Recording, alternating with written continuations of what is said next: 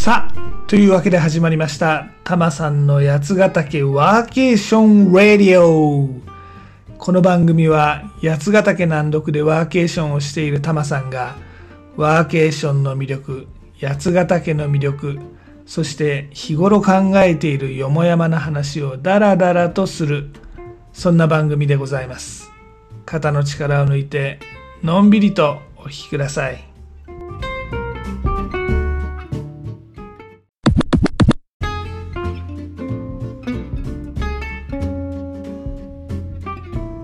さて、11月になりましたね。11月3日、文化の日といえば、朝から J アラートが鳴りまくった祝日でしたが、実は山梨県ではこの日、大事な日、山梨ヌーボー解禁の日なんでございます。ちなみに、10月1日は日本酒の日、11月1日は焼酎の日なんですってね。で、ビールはね、この10月オクトーバーフェストもありますし、秋ってお酒が楽しみな季節ですよね。で、まあ、11月3日、当日はちょっと予定があって都内で過ごしたタマさんですが、早速その次の週末は八ヶ岳に戻って山梨ヌーボー楽しみました。で、今年は勝沼の丸木ワイナリー、ここのね、赤、マスカットベーリー A と白、甲州の2本を手に入れて、八ヶ岳の小屋で赤と白をちびちびと楽しんでおります。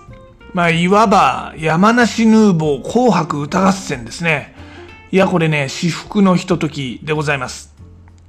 こちら、マルキワイナリーのワインはですね、ブドウの葉っぱの柄がラベルになってる、ちょっと可愛いボトルでございます。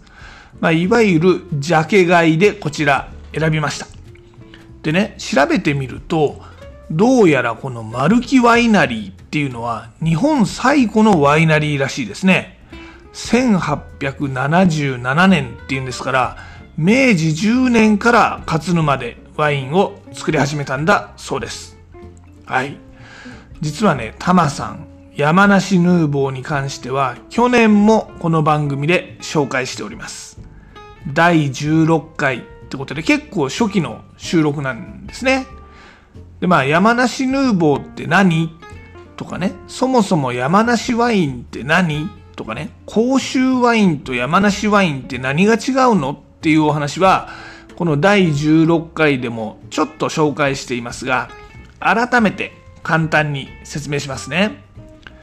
まず、山梨ヌーボーっていうのは、ヌーボー、ね、ボージョレ・ヌーボーと同じで、新種という意味でございます。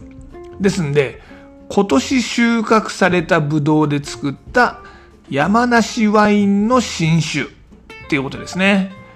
長期間樽で熟成させるね、そういうワインとは違うので、どちらかというと軽めな口当たりのワインってことになります。まあ、この辺りはボージョレ・ヌーボーも同じですよね。なんだと。軽めなんだと。僕はね、ワインはね、フルボディしか飲まないんだよね。はい。そういう人いますよね。僕も赤ワインはカベルネ・ソービニオンとかメルローとか、まあミディアムからフルボディが好きですよ。うん。でもね、あれはこってりとしたステーキとかに合わせるから、あの濃ゆい味がうまいんであって、和食に合わせるんだったら結構この山梨ワインいいですよ。特に、まあ、両方ね、一人紅白歌合戦やってるわけですが、赤、マスカットベイリー A って、まあこれ飲んだことのある人はご存知かもしれませんが、やや甘めのワインになるんですが、ヌーボーでね、若い分、なんかすっきりしてて、これ美味しいんじゃないかなとか思いました。とはまあ言うものの、そんなに語るほど、タマさん、ワインの味がわかる人じゃないんですよ。でもこのヌーボーの赤はね、結構美味しかったなと思います。ので、酒屋さんとかで見かけたら、ちょいと試してみてほしいなって思います。はい。じゃあもうちょっとね、この山梨ヌーボーって何なのかご紹介しますね。新酒、ね、新しいお酒だっていうのはすでに説明しましたが、もうちょい条件があるんです。それは100%山梨県で収穫されたマスカットベリー A または甲州のブドウを使って山梨県内で醸造、容器詰めされたワイン。まあ、こちらがですね、この山梨ヌーボーの条件なんですね。で、ワインのブドウっていうとね、まあ、さっきも言ったけど、このカベルネ・ソービニオンとか、メルローとか、シャルドネとかね、まあ、ああいうのが人気っていうか、まあ、有名じゃないですか。で、山梨県でもこういうブドウでワインを作ってるワイナリー、もちろんあります。他にもね、デラウェアとか、巨峰とか、マスカットとか、いわゆる食用のブドウで作ってるワインもありますね。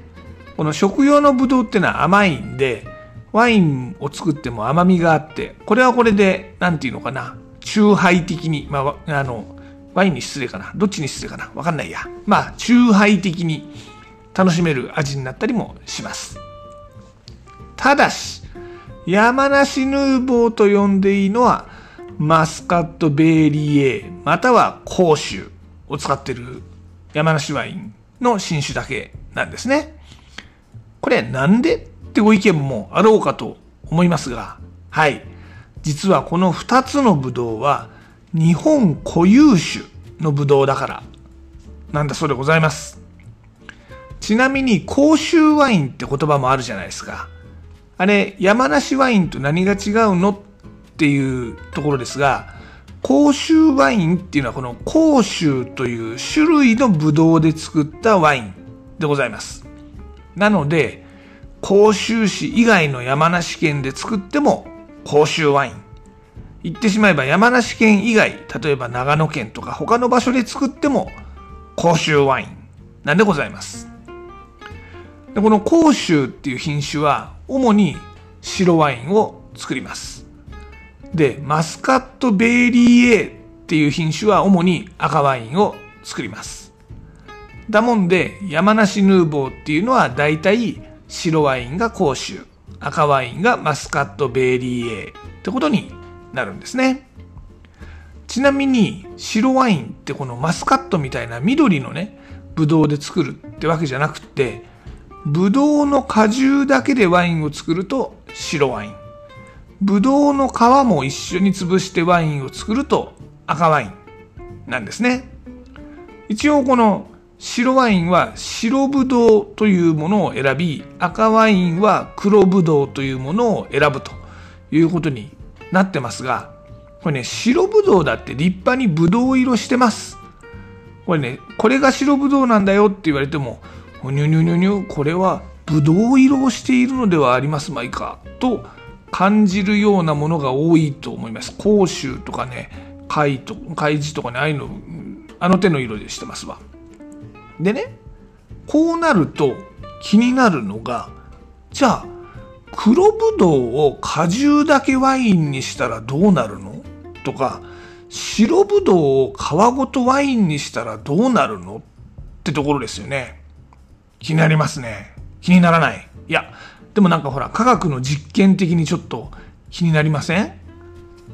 で、こちらですね、答えを先に言うとですね、黒ぶどうを果汁だけでワインにしたものがロゼワインでございます。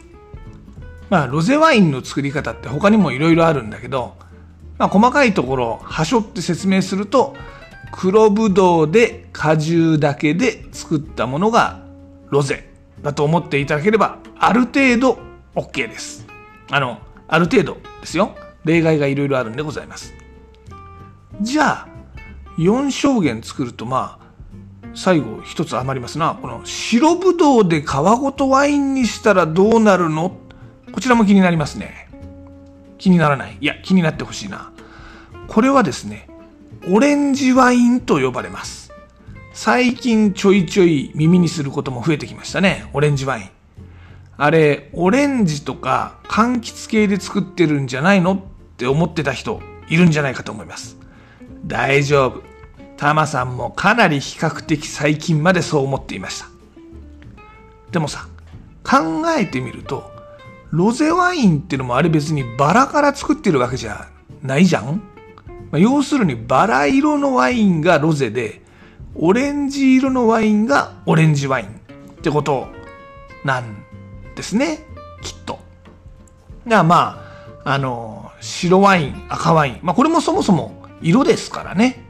白いワイン、赤いワインですからね。だからまあ、ワインは2つのブドウの種類と2つの製造方法があって 2×2 つまり4種類のパターンがあるんですよっていうことで、まあ覚えておきましょう。赤、白、ロゼ、オレンジでございます。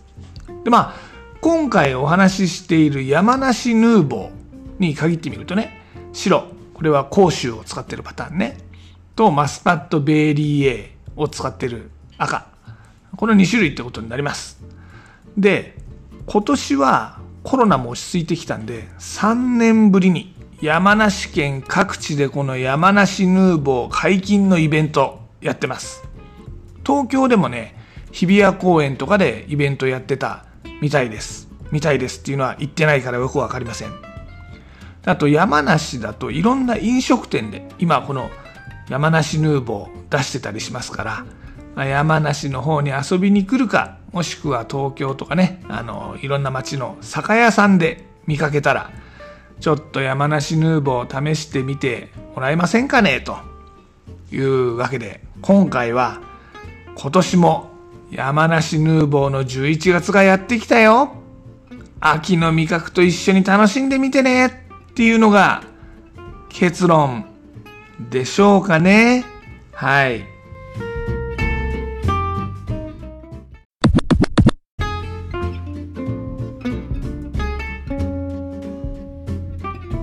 さて、たまさんの八ヶ岳暮らしは、インスタグラムのハッシュタグ、ブラタマリ的なでもお届けしております。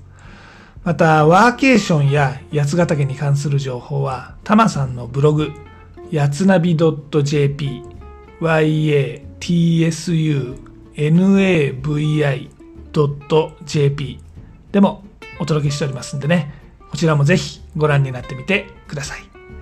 あとですね、番組案内、ツイッターでも行っております。全部カタカナで、ハッシュタグ、たまさんラジオ。こちらをね、検索いただくか、ユーザー名、たまさんラジオ。こちらをフォローしていただけたら嬉しいです。また、リクエストとか番組へのご感想とかありましたら、ツイッターとかインスタの DM でもお待ちしております。